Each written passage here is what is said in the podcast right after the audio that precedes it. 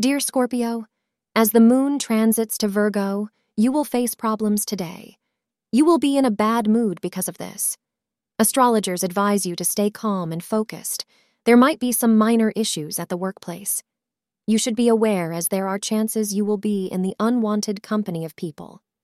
It will harm your reputation and spoil your image. Do not go by face value in accessing an individual. Be extra careful with people around you. Wearing green will attract good luck. Plan anything important between 3 p.m. to 4 p.m. You will meet someone whom you will not hesitate to introduce to your parents today.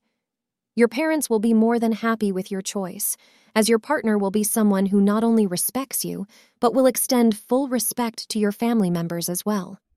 You can proceed with this relationship and the preparations for a future marriage. Thank you for being part of today's horoscope forecast.